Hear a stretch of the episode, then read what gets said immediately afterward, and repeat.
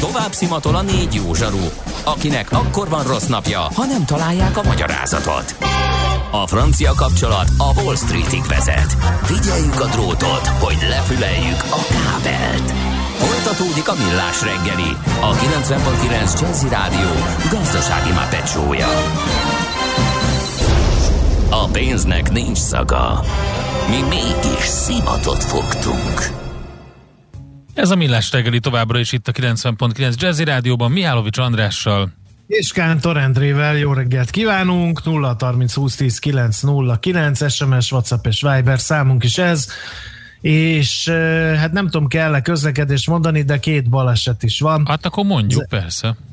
Az egyik az a Budaőrsi úton, ezt korábban is emlegettük, befelé a Nagyszőlős utcánál a belső sávban található, a másik pedig a Soroksári úton sajnos, befelé a Kvassai Enő út után a külső sávban, úgyhogy óvatosan közlekedjünk ma reggel is, kérem. Mi az i té? Információtechnológia, azaz informatika. Az i té azonban óriási üzlet is, mindennapjainkat befolyásoló globális biznisz. Honnan tudod, hogy a rengeteg információból mi a hasznos? Hallgasd a Millás reggeli i té rovatát, ahol szakértőink segítenek eldönteni, hogy egy S-hírforrás valamely P-valószínűséggel kibocsátott H-hírének az információ tartalma nulla vagy egy. No, hát még csak most telepítettük, aztán már is búcsúzik, a Windows tízről van szó. Hát húsz, huszonöt a igen. Dátum, nem? Hát akkor igen, meg már kétezer-tizenötben jelent meg. Egy kicsi, hadd legyek már bulváros, hogy felkeltsem a hallgatóközönség figyelmét a jó ég ágyamban. Na, akkor mint ha nem legyél. A szórakoztató rendben. Iparban dolgoznánk. Rendben? Ezer év. Okay. Úgyis. Tehát most telepítettük, már is lassan szedhetjük le, vagy frissíthetjük újra, ugyanis kétezer-huszonötben bejelentette a Microsoft, október tizennegyedikéig fogja biztosan támogatni a Windows tíz különféle verzióit. Hát ez olyan tíz éves életciklus jelent, hogy vissza a tényekhez és a higgadsághoz, ugyanis már kétezer-tizenöt július huszonkilencedikén bemutatta a Microsoft a Windows tízet, és hát a hírek szerint itt a Windows tizenegy is, úgyhogy egy kicsit megemlékezzünk a Windows tízről, és megpróbáljuk megtippelni, hogy mit fog majd tudni az utóda, aki ebben kalauzunk lesz, az Asztalos Oliver Szabadúszó újságíró. Szervusz, jó reggelt kívánunk! Szép jó reggelt, üdvözlöm a hallgatókat, sziasztok! No, hát Windows tíz. Meglepett a bejelentés? Vagy ez a tíz év azért szép kor a számítástechnikában? Mind a kettő igaz. Egy kicsit meglepő volt, olyan szempontból, hogy nem láttuk jönni. Hát ez kicsit ilyen derültékből villámcsapás volt. Ugyanakkor tíz év az valóban egy, egy hosszú idő, hogy példákat is mondjak. Például a Windows hét az hat év. Az éves támogatást kapott. Ugye ez az ingyenes mainstream támogatást jelenti.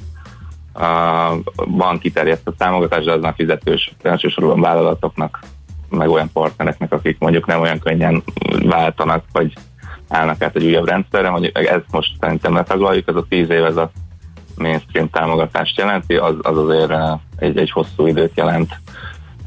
Például a Windows nyolcnál azt, azt hiszem, hogy négy év volt, tehát az, az mondjuk egy jó példa arra, hogy, hogy a, a tíz év az a gyors szemlélteti, jól érzékelteti, hogy az, az mennyivel uh, hosszabb időtartam.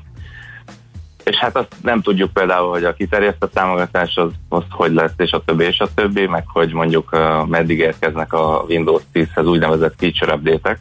Ugye a Windows tíznek az egyik legnagyobb újítása ez az újra gondolt termékstratégia volt, ami röviden azt jelenti, hogy az operációs rendszer nem lesz hagyományos értelemben véve egy ilyen fix szoftvercsomag, az folyamatosan évente kétszer, tavasszal, meg ősszel kisebb-nagyobb frissítésekkel modernizálja a Microsoft. Ezek nem csak biztonsági frissítéseket és kompatibilitási, stabilitási javításokat hoznak, hanem jelentős új funkciókat, új alkalmazásokat, fejlesztői szempontból, például új uh, apikat, uh, felhasználó szempontból, meg ugye ezek új képességeket jelentenek. Úgyhogy ilyen szempontból ez egy abszolút újítás volt, és hát többé-kevésbé működik, és azért itt voltak komoly gondok ezekkel a frissítésekkel, uh-huh. de, de alapvetően hát egy időben volt úgy, hogy a Windows tíznek a frissítését rettegő várta a közösség.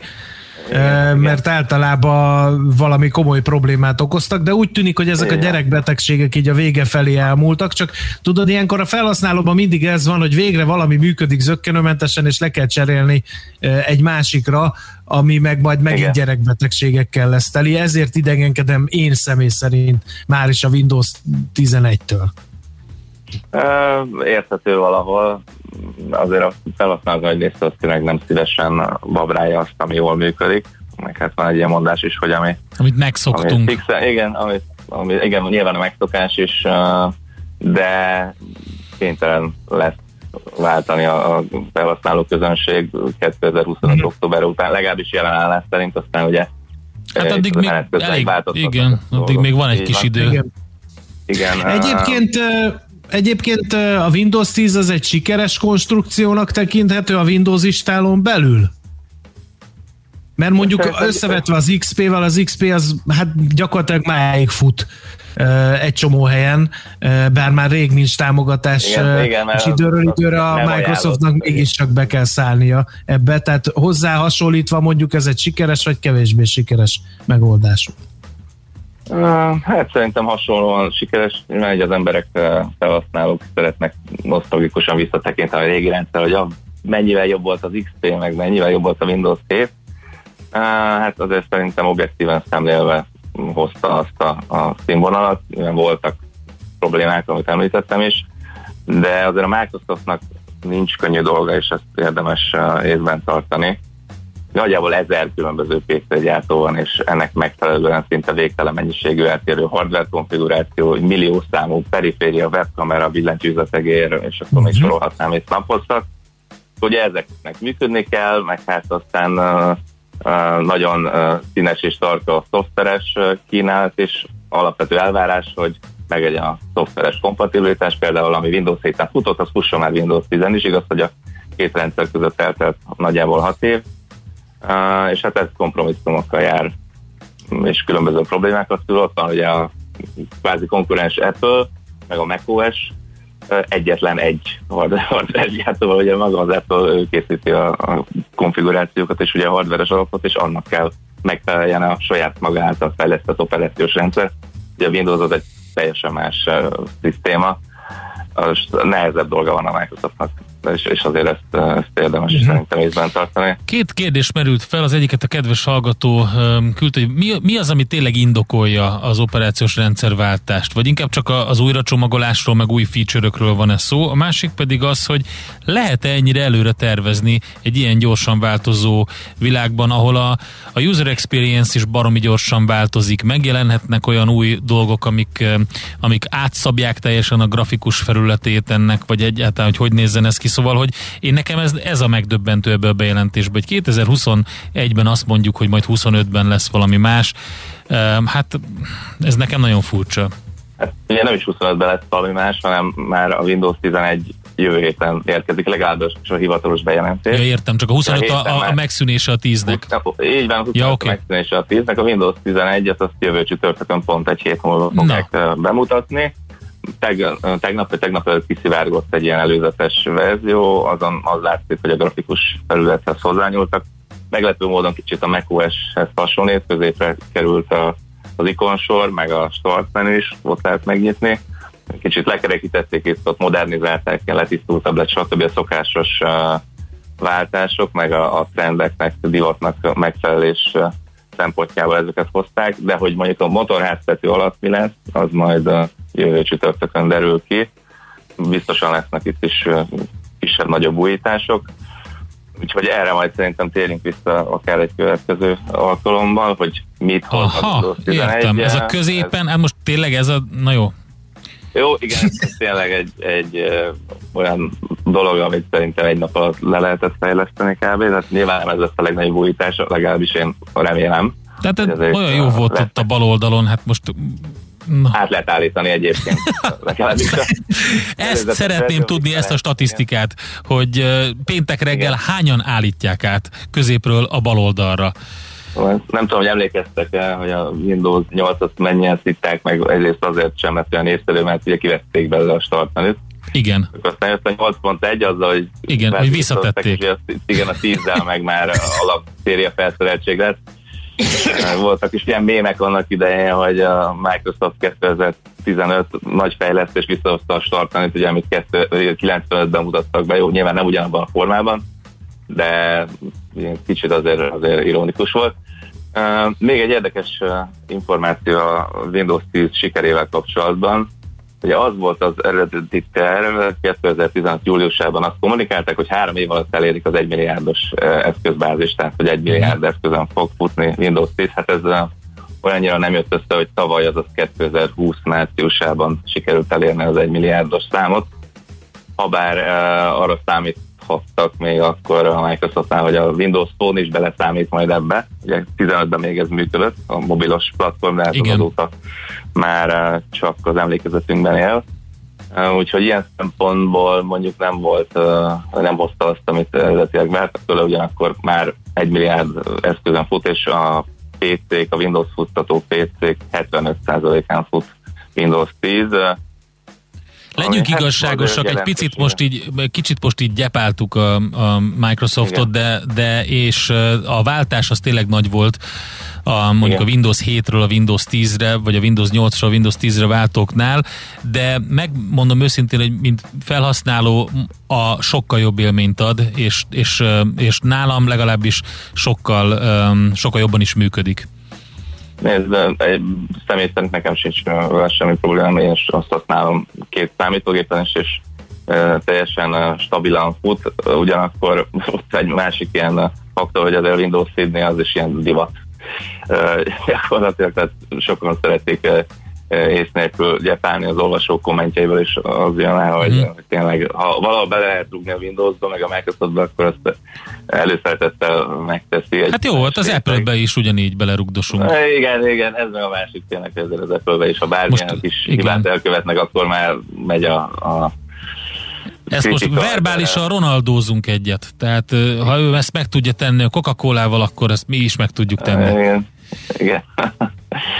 Majd aztán meglátjuk, hogy mit hoz a Windows tizenegy, meg milyen konstrukcióval lehet rá frissíteni, mennyibe kerül, lesz ingyenes frissítés, megéri-e, mikor éri meg, stb. Ez majd a jövő zenéje lesz. Mm. Talán egy hét múlva már okosabbak leszünk. Jól van. Oké. Okay. Jó. Köszönjük, Köszönjük szépen, szépen az infókat. Jó munkát neked. Köszönöm. Nektek is. Köszönjük. Minden jót. Sziasztok. Asztalos Oliverrel beszélgettünk a Windows tíz kifutásról, Windows tizenegy bevezetésről, szabadúszó újságíró ő. Azt mondja, hogy John Borno Microsoft userként csak annyi pontosítást, hogy a frissítés termék támogatására benne van a licencdíjban, nincs ingyen semmi, mondja há pé, és azt mondja egy másik kedves hallgatónk, Péter, hogy üdv kettő egy há egy próbaverzió elérhető, mondja ő ezzel kapcsolatosan. Mára ennyi bit fért át a rostánkon. Az információ hatalom, de nem mindegy, hogy nulla vagy egy. Szakértőinkkel minden csütörtökön kiválogatjuk a hasznos információkat a legújabb technológiákról. Kősdei és pénzügyi hírek a kilencven pont kilenc Jazzin az Equilor befektetési zé er té szakértőjétől. Equilor, harminc éve a befektetések szakértője. Boros Szilárd pénzügyi innovációs vezető van itt a vonalban. Szervusz, jó reggelt! Jó reggelt, sziasztok! Na, mi történik a budapesti értéktőzsdén? Hát a budapesti értéktőzsdén az történik, hogy átfordultunk pozitívba, Akkor, ami azért á. meglepetés itt a mostani hangulatba, de hát ez tényleg csak egy hajszállal e, történt meg, a nap eddigi nagyobb részében azért negatívba volt az index, most negyvennyolcezer-ötszázhuszonnyolc ponton egy század százalékkal van pozitívba, úgyhogy, úgyhogy tényleg csak minimális. Hogyha vezető részvényeinket nézem, akkor az o té pét érdemes mindenképpen kiemelni, ami viszont közel egy százalékos, most éppen nulla egész kilenc százalékos pluszban van, tizenhatezer-hatszázötven forinton, nagyjából azt mondhatjuk, hogy, hogy az o té pé húzza most az indexet, ezen kívül az M-Telekom tud még egy kicsi plusz tudsz felmutatni, itt nulla egész két százalékos az emelkedés, négyszázhuszonegy forinton volt a legutolsó kötés, és a MOL viszont nulla egész három százalékos mínuszban van, kétezer-négyszázhat forinton, és a Richter is esik, ott most nulla egész nyolc százalékos a csökkenés, nyolcezer-kilencven forinton kötötték legutoljára a Richtert.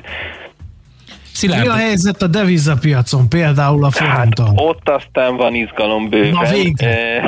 Hát ugye a tegnapi Fed eseményről gondolom azért beszéltetek már bőven, de és ez alaposan mozgatta a devizákat is. Nekem mondjuk az jutott róla eszembe, mintha most azon kezdenék el gondolkodni, hogyha kitűnőre érettségizik a gyermekem, akkor milyen ajándékot vegyek neki, és mit csinálják vele, ha megbukik, mondjuk egyébként hetedikes, tehát hogy olyan szinten árazzuk a, a, a jövőt, ugye a tegnapi Fed alapján is, ami azért nekem kicsit már irreális, tehát hogy most kétezer-huszonháromban egy picit nőtt az esély annak, hogy két kamatemelés lesz, és erre beszakadt egy százalékot a eurodollár, ez, ez azért szerintem talán túlzó, de egyelőre úgy tűnik, hogy, hogy ma reggel is ez az irány folytatódik, vagyis tovább erősödik a, az amerikai dollár, most már egy tizenkilenc negyven. Miközben, miközben inflációs félelmekről is beszéltek, ugye? Hát igen, abszolút. Tehát, hogy tehát az viszont ott van a... tényleg a sarkon, és akkor, de nem baj, nyugi, az csak időszakos lesz, majd visszamegy, de utána de majd lemelünk. Egyet, majd jó, ráijesztünk, és igen. Jó, figyelj, most egy, egy időre szerintem legalábbis itt a, a foci é bé alatt át kell alakítanunk a medve meg a bika kifejezéseket. Én most már kitáltam, hogy az úgy van, hogy ha valami beszakad, akkor azt megronáldozzuk, és hogyha valami emelkedik, azt megpogbázzuk, mert hogy ez így működött, a, biztos láttad, hogy a Pogba meg elpakolta a, a sörös üveget, és a, a, nem a várt hatást fejtette ki, mert ott, ott hirtelen megugrott az árfolyama a gyártónak az, azzal szemben, hogy másfél százaléknál nagyobbat zuhant a kóla, akkor, amikor a Ronaldo eltette, úgyhogy izgi volt. Hát igen, ilyen, ilyen dolgokra is kell most már figyelni, nem, nem lehet semmi mellett elmenni. Nem csak lennék úgy egy Warren Buffett, hogyha már a futballisták viselkedését is szemmel kell tartani a tűzsdei árfolyamok kikalkulálásánál. Azért mi azt is megértük, amikor polipok jósolták a meccset. Jaj, jaj, bizony. Ja, úristen. Mindig, mindig van lejjebb. Az a legolyabb. Hát. Ott még nem tartunk, azt szerencsére elfelejtettük. Igen, igen, igen.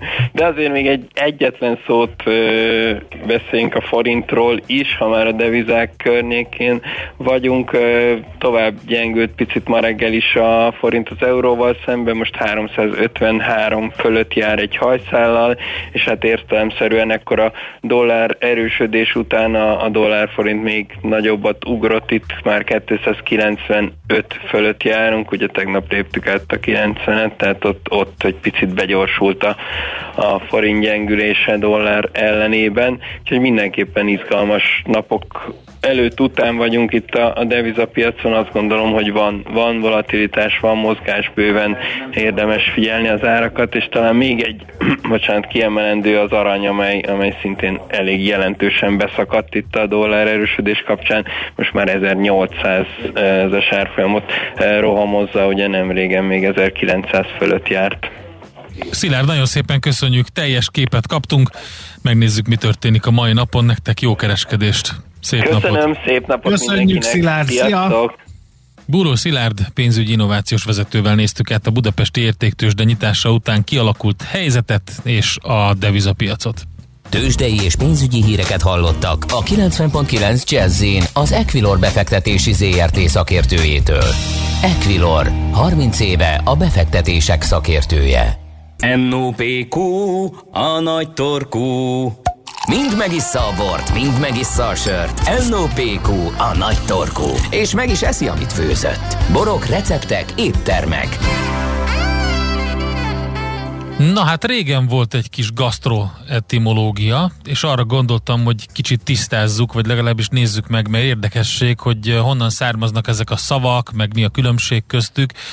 Bistró, büfé... Cigány, bistró, büfé, svédasztal. Nem olyan, tehát nem, nem, nem gasztroetimológiából, nem arra a típusú, nem etnomológiáról van szó. Francia saláta. Igen, azt is lehetne, de most, most ezeket Ezt most néztem Most olvastam, meg. Hogy valami szovjet receptkönyvből maradt ránk, és semmi köze a franciákhoz. Igen, igen. Na, egy csomó ilyen van. Kezdjük talán a legegyszerűbbel, a bistróval.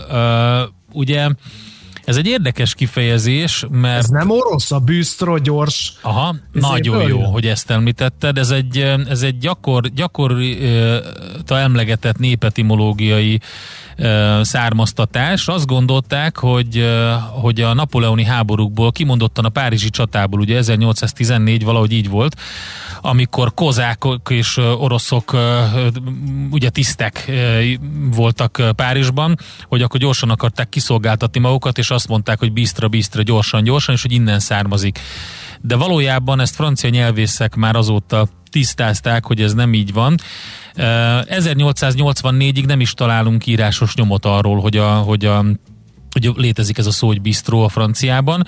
Minden esetre úgy azt tippelik, hogy valami regionális szóból származhat, származott, valahogy be, behurcolták Párizsba más francia régiókból élők.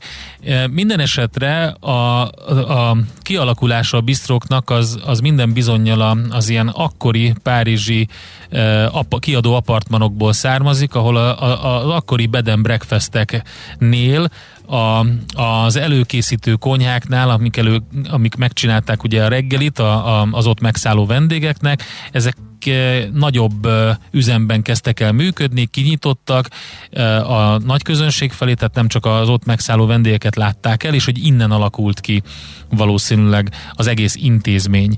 E, maga az, hogy, hogy különböző később különböző hotelekben, bárokban alakult ki ilyen nagyon kevés melegkonyhai ételt és egy pár ilyen hideg ételt felszolgáló intézményekre mondják ezt, de lényegében a tizenkilencedik században a végefele kezdett el megjelenni a franciában ez a, ez a szó, és azóta is vannak nagyjából ezek az intézmények. Szóval az a bistró. A büfé, ami szintén ugye francia eredetű, vagy legalábbis francia származású, mert hogy angol és amerikai um, hát hogy is mondjam, kanyarral um, vált be. Tehát úgy indult a dolog, hogy már a tizennegyedik században megjelent Franciaországban egy bútor, egy ilyen kredenc, egy ilyen felszolgáló valami, a, ami, amit buffének hívtak, ezt B U F E-nek kéne leírni, és ez egy ilyen, egy ilyen kiállító kredencszerűség volt, ami a családnak a, a vagyon, vagyonát reprezentáló különböző ezüst neműknek, porcelánoknak a kiállítására szolgált. Tehát ez oda, oda volt rakva szépen a konyhába, és akkor ez egy ilyen egy ilyen mutat, bemutatta azt, hogy hát egy, ott voltak ugye a gyertyatartók, a kések, villák, stb. És akkor, ha valaki ott kutya futtába evett, az büfézett? Hát valami olyasmi, mert ugye ilyen, igen. Szóval, hogy az történt, hogy, a, hogy, hogy ez a bútor darab, ez nyilván a, az angol arisztokráciánál is megjelent, és ott is ugye, ugye ott volt a, főleg ugye a porcelánáru, meg az ezüst, ezüstnemű bemutatva, és ugye elterjedt a jómódú angolok körében a tizennyolcadik században, hogy, hogy a reggelit ezen a bútor darabon tálalták, ezeket nyilván nagyobbra készítették, hogy, hogy ki lehessen rakni a reggeliket, és a reggelizni érkező családtagok maguk válogatták a felt tálalt ételeket, és ebből egy ilyen, ugye az, azért, mert hogy nem ugyanakkor keltek fel, nem ugyanazt szerették volna, és ugyanannyit enni, szerettek ők válogatni, még akkor is, hogyha felszolgáló személyzet volt jelen, még akkor is az egy ilyen divat lett, de valójában akkor lett igazából divat, amikor a különböző eseményekre, bankettekre, bálokra, vacsorákra is elkezdték alkalmazni ezt, mégpedig azért, mert egy nagyon szigorú ültetési rend volt általában ezeken a, ezeken a vacsorákon, és amikor az ültetési rendben ugye oda kellett ülnöd, ahova szólt a névjegykártyád, akkor lényegében a szomszédoddal tudtál beszélgetni csak. És nagyon sokan szerettek diskurálni, beszélgetni, valamikor a, a hölgyek és urak nem tudtak, mert úgy voltak leültetve, hogy nem lehetett, és akkor inkább ott lézengtek a büfé asztal környékén, és ott hát ott vacsoráztak meg, iszogattak, beszélgettek.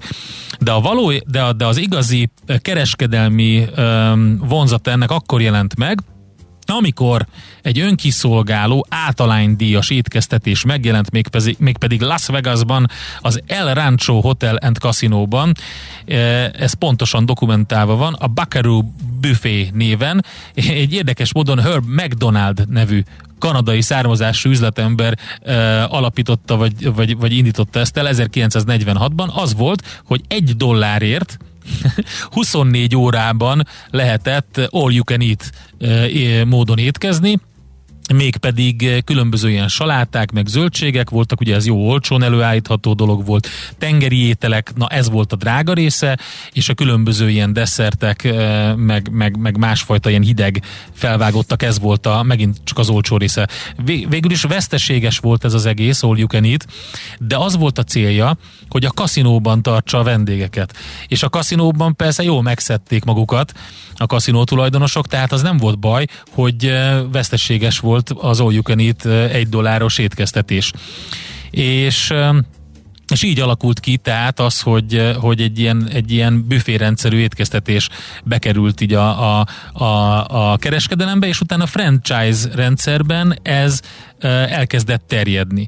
Magyarországon a huszadik század elején, tizenkilencedik másod, század második felében e, voltak olyan kereskedők, akik e, a különböző ilyen delikátesz kereskedésekben nyitottak e, büfékonyhát, e, és ennek egyébként a, a nyomai megvannak a például New Yorkban, vagy az Egyesült Államokban, ahol a be, sok bevándorló volt, szintén léteznek még ezek az úgynevezett delik, ami egy lényegében olyan, mint egy, mint egy ilyen egyszerű kis á bé cé, kisbolt, közért, de különböző, nagyon kevés melegételt és jó pár felvágottat kínálnak, és szendvicset készítenek neked, amikor bemész.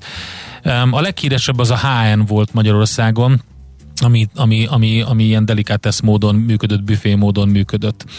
Szóval ez a, a, a, a büfének a, a, hát hogy is mondjam, története.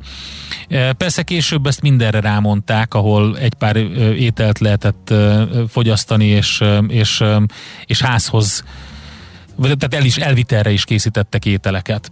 Uh, nézzük akkor a... Mondhattam a francia salátát. De mondd a francia salátát, ha utána néztél közben. Kérlek szépen, utána néztem, nagyon érdekes. Tényleg orosz eredetű a kaja, semmi köze a franciákhoz, és eredetileg Olivier salátának hívták. Egy Lucien Olivier nevű úriemberről, aki az ezernyolcszázhatvanas években az Ermitázs étteremnek a szakácsa volt Moszkvában. Az eredeti francia saláta az úgy nézett ki, kérem szépen, hogy nem is saláta volt, hanem egy hidegtál, fajt húsból, uborkából, kapribogyóból, zöldborsóból, krumpliból, krav, kaviárból állt, és körítésként egy ilyen saját készítésű tojás alapú mártást kínálta ez a szakács, de a vendégek ugye megrohanták a pultot, és összekeverték az egészet. Erre bedühödött ez a Lucien Olivier nevű úriember, hát hogy jó, ha így akarjátok, akkor így akarjátok, és összekeverte a hozzávalókat, így született meg az Olivier saláta, uh-huh. De hogy ez pontosan milyen, ennek a receptje, ez eltűnt, mert hogy magában vitte a sírba az alkotó, de kérlek szépen maga a találmánya az nem tűnt el, mert a harmincas években Stolicsnyi, azaz főváros néven elkezdték a Moszkva nevű étteremben felszolgálni újra ezt az ételt, de ugye lecserélték bele a fajt húst olcsóbb hozzávalókra, répára meg kovászos uborkára, csak a krumpli és a zöldborsó maradt meg, és mivel nem volt meg a szósz receptje, ezért nemes egyszerű egyszerűséggel fogta magát a, az ottani szakács, aki egyébként Olivier egyik tanítványa volt, és majonézt adott hozzá. Ennyi. És innen került be az orosz államilag készített szakácskönyvbe, ami ezerkilencszázharminckilencben jelent meg, és Sztálin elvtárs személyesen felügyelte, hogy mi lehet benne és mi, le, mi nem. Aztán ezt ötvenháromban újra nyomták, mert hogy az propaganda szövegeket is tartalmazott a diktátor mondataival természetesen, és hát ebből a Magyarországra átvett orosz vagy szovjet szakácskönyvből terjedt el, mint francia saláta. Hm. ez a kaja. Úgyhogy semmi köze a franciákhoz. Nagyon néznének, ha emlegetnénk őket. Na, back to you, Endre. Hát annyi, hogy még ugye a svéd asztalt nem beszéltük meg, és hogy mi köze itt a, a, a kettőnek egymáshoz, mert ugye az angolok meg a, akár joggal mondhatják, hogy hát lényegében ők találták ki ezt az egész svéd asztalt, hiszen maga a büfé intézmény az egy, vagy az amerikaiak is mondhatnák, de azért nem eszik ilyen forrónak ását, és hogy a, a svéd asztal kifejezést ezt igazából nem nagyon használták Magyarországon, csak a háború után kezdték el használni, tehát a második világháború után, de ennek is van oka, hogy miért.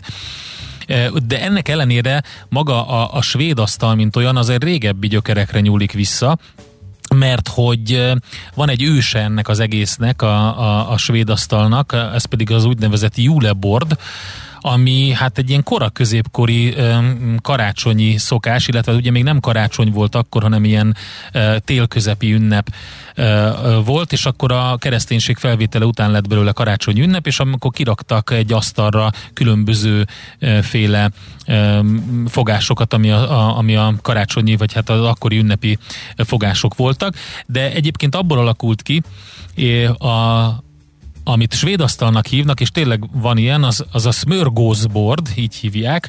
A smörgóz, annak a jelentése az nagyon vicces, az, az hogyha le akarjuk fordítani, az mostanában azt jelenti, hogy vajas kenyér, de, de vaj, valójában azt jelenti, hogy vajlibák, smörgóz e, svédül.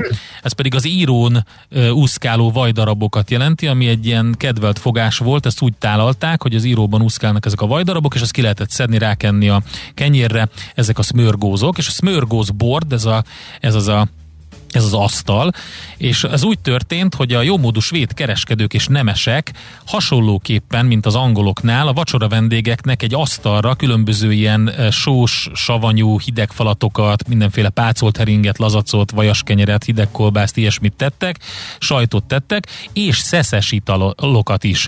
Ezért van egy külön olyan svéd asztal, ami kimondottan szeszes italoknak az asztala, ez a, a, a brännvinsbord, ami ugye, ugye brandik vannak rajta, különböző párolt szeszek. De a lényeg, a lényeg, hogy aperitív és előétel egyaránt volt ez, és ugyanazt a célt szolgálta, mint az angoloknál a, a büféasztal, hogy hát jöttek a vendégek, ott ittak egy aperitívet, ettek egy kis előételt, elbeszélgettek, és egy idővel annyira népszerű lett ez a szokás, hogy elnyúlt teljesen ez az előétel és aperitív fogyasztás, és maga a vacsoránál is fontosabb lett. Így aztán végül a tizenkilencedik századra már éttermek is kínálták ezt a fajta étkeztetést, hogy kirakták az összes ételt, ami van, ételt és italválasztékot, és a vendégek onnan válogathattak. De a nemzetközi hírnévre csak az ezerkilencszáztizenkettes stockholmi olimpia, illetve még nagyobb nemzetközi sikere csak az ezerkilencszázharminckilences New York-i világkiállítás után lett, amikor így mutatták be a svéd fogásokat az ottani pavilonnál, és ezt cipelte haza mindenki, innen, és ezért lett nálunk is uh, ismert a svéd asztal, tehát csak a második világháború után. Uh, ennek tehát a, a, a, az őse a smörgóz, smörgósbord. Úgyhogy ilyen tényleg van, hogy svéd asztal. Nagyon jó. Ma is tanultunk valamit rovatunkból, hallhattak egy szösszenetet. Most ennyi fért a tányérunkra. em o pé kú, a nagy torkú. A Millás reggeli gasztrorovata hangzott el. Na hát, vége van a műsornak. Nagyon szépen köszönjük már a figyelmet. Is. Hát már is. Holnap megjövünk mi. Megint, igen, mi ketten. Jó, legyen így, megdumáltál. Az megvan, tehát akkor András? Holnap hat harminckor Millás reggeli Kántor Endrével és Mihálovics Andrással, addig pedig mindenki... Várjál már, maradjon. Van még itt egy plusz adalék. Az megvan, na, hogy franciául a francia saláta a szalád rusz. Rüsz, vagyis orosz saláta. Hoppá! Úgyhogy ez nagyon izgalmas. Hát csak azt kéne megérteni, hogy a párizsi bérlet párizsi, vagy parizer. Hát az tényleg, mert ugye, hogy, hogy alapvetően egy olasz koppintás, de, de majdnem, hogy hát nem, mert az olasz, az olasz felvágott ugye a mortadella, de igen, hát nehéz. Na jó, akkor a következő majd ez lesz, hogy ez honnan származik, meg a svéd gomba. Az honnan jön. Van-e svéd gomba a svéd asztalon? Az a nagy kérdés. Igen. Meg Smur Sterling, azt is meg. Azt ne. Fejtsük meg. Azt, azt sehova na, nem szabad. Szóval ennyi volt már a Millás reggeli, köszöntjük szépen a kitartó figyelmet, tartsátok meg holnapig is ezt a jó szokásatokat, addig pedig mindenki maradjon a kilencven pont kilenc Jazzin, ha teheti, és mindenkinek természetesen szép napot kívánunk emellé. Sziasztok! Sziasztok! Már a véget ért ugyan a műszak, a szolgálat azonban mindig tart, mert minden lében négy kanál. Holnap reggel újra megtöltjük a kávésbögréket, beleharapunk a fánkba és kinyitjuk az aktákat. Addig is keressetek minket az arcaktákban, a közösségi oldalunkon. A mai adás podcastjét pedig holnapunkon. Millás reggeli, a kilencven pont kilenc Jazzy Rádió gazdasági Muppet show-ja. Ha csak egy műsorra van időd idén, tégy róla, hogy ez legyen az. Csak egy dolog lenne még. Hé, hey, te mit nézel? Nem tudtad? A Millás reggelit nem csak hallgatni, nézni is lehet. millásreggeli pont hu. Nézzünk, mint a moziban!